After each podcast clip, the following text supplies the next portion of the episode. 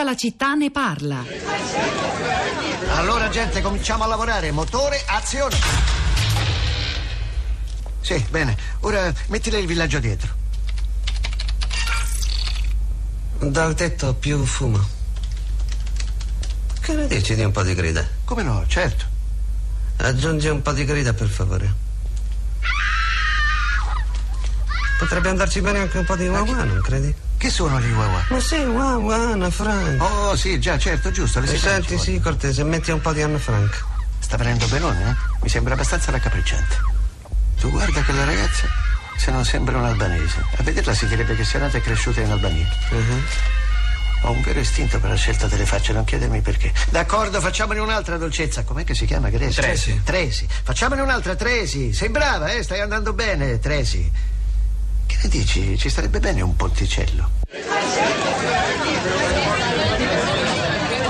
Robert De Niro e Dustin Hoffman insieme in Sesso e Potere, Walk the Dog, un film del 1997 diretto da Barry Levinson, tratto dal romanzo American Hero di Larry Beinhardt, che racconta che cosa? Racconta che è un- la storia di uno spin doctor eh, dell'amministrazione statunitense che per distogliere l'attenzione dell'opinione pubblica e dei media da uno scandalo sessuale che vede coinvolto il presidente si inventa addirittura una guerra. Prima abbiamo parlato addirittura di foto false che circolano eh, possibili, che è successo tante volte in passato rispetto a, ad scenari come quello siriano. Ebbene, questa è una storia ancora più gigantesca, una vera e propria guerra contro l'Albania che in realtà viene creata ad arte con un aiuto di un produttore di Hollywood. Era un film di vent'anni fa, ma insomma stiamo sempre dentro la stessa storia. Rosa Polacco, a proposito di social network, abbiamo tanto evocati anche il luogo come luogo dove germinano spesso, ai noi, ta- eh, le teorie del complotto accanto alla circolazione invece di notizie molto preziose.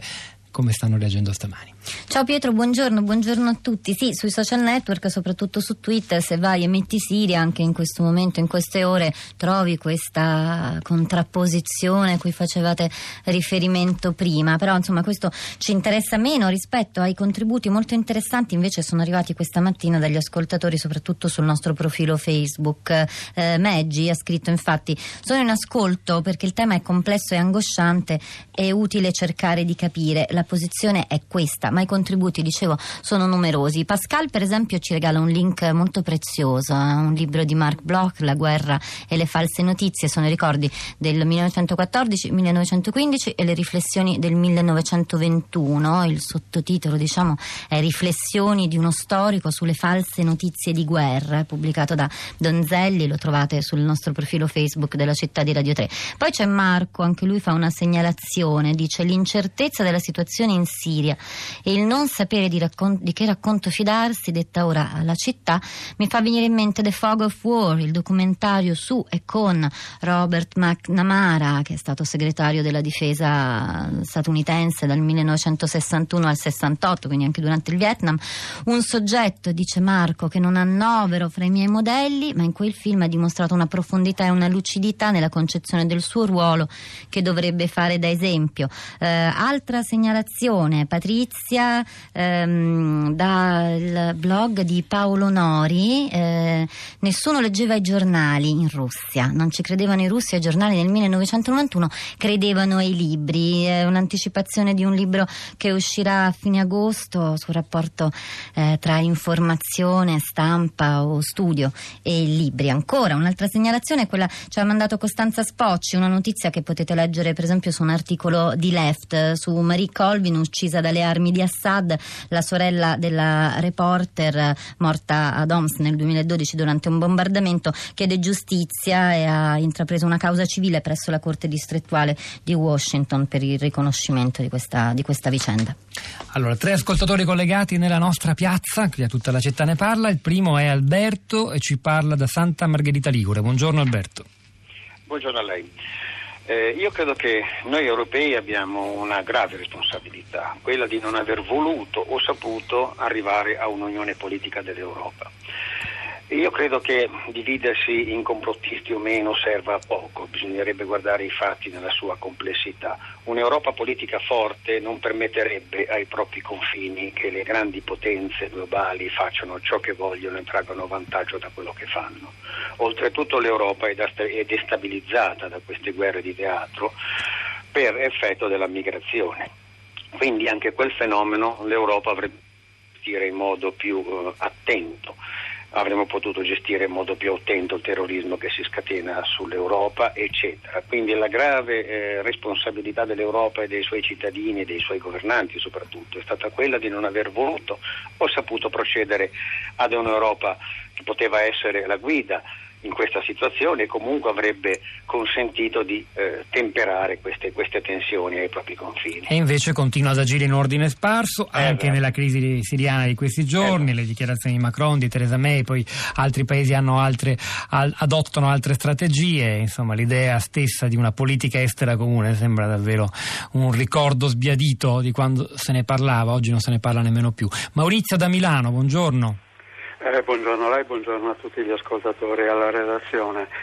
Eh, io concordo moltissimo con quanto è appena stato detto dall'ascoltatore Alberto e, e devo dire che il mio intervento era un, praticamente una reazione di pelle all'ultimo discorso che era stato innescato sulla uh, sindrome del complotto. Sì. Francamente io trovo un pochino imprudente parlare di sindrome del complotto quando si eh, tratta di un uh, quadrante geopolitico strategico come quello medio orientale, dove l'ultima cosa che abbiamo fatto di rilevante è stato di scatenare una guerra dissennata e insensata, basata sulla informazione distorta dei servizi segreti britannici e americani della presenza di armi di istruzione di massa.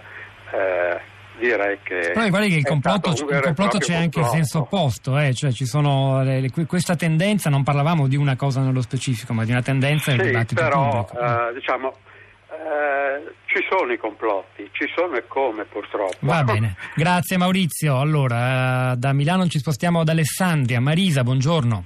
Buongiorno, io mm, volevo solo ricordare Mimmo Candito, un grande inviato di guerra. Ci abbiamo e... pensato anche noi, anzi le devo dire una cosa, quando oggi pensavamo agli ospiti da invitare eh, ci siamo guardati negli occhi e abbiamo detto che questa sarebbe stata la puntata perfetta per invitare certo. Mimmo. Mm. Avrebbe detto sicuramente delle cose sì. illuminanti, eh, ci ha lasciato anche lui troppo presto e grazie per Il più grande, uno dei più bravi, bravissimi inviati di guerra che hanno saputo con coraggio, senza mai perdere obiettivi oggettività e senza mai indulgere appunto a semplificazioni e a complottismi, raccontare gli scenari, gli scenari più complessi, dando davvero onore a quel mestiere del giornalismo che è una specie di faro in questa matassa di informazioni che circolano, opinioni, certezze, tesi indifendibili e chi più ne ha più ne metta. Rosa, ritorniamo ai social network. Faccio allora, un giro sì. su Twitter, Pietro. C'è Enzo Bianchi che scrive: In Siria continua a morire gente povera e inerme, c'è addirittura chi colpisce con raid aerei chimici, ma non riusciamo a sapere chi compie queste azioni menzogne, menzogne e accuse reciproche coprono i responsabili. Poi c'è Aitao che dice per forza si finisce nel campo delle tifoserie parlando di Siria, è colpa del modo in cui non si comunica la complessità relativa ai rapporti tra soggetti coinvolti. La Turchia piena di basi NATO con chi sta per esempio USA o Putin? Allora, io stavo guardando nel frattempo i tanti messaggi che devo dire anche oggi si dividono. Non ne ho letti, non ne ho letti anche perché quasi tutti si allineavano su un fronte o sull'altro eh, delle spiegazioni semplici, magari me ne è sfuggito qualcuno più meritevole, quindi li pubblichiamo, andateveli a leggere se siete interessati al, sul, sito, sul, sito, di Radio 3 e nel frattempo vi salutiamo, lasciamo la linea a Radio 3 Mondo, cioè Marina Lalovic in conduzione mh, mm, questa settimana, alle 11.30 arriverà Radio 3 Scienza, hanno lavorato a questa puntata di tutta la città ne parla. Fabrizio Paccione alla parte tecnica, Piero Gugliese alla regia, Pietro del Soldà e Rosa Polacco a questi microfoni, il di là del vetro, Sara Sanzi, Cristina Faloci e la nostra curatrice Cristiana Castellotti. A domani.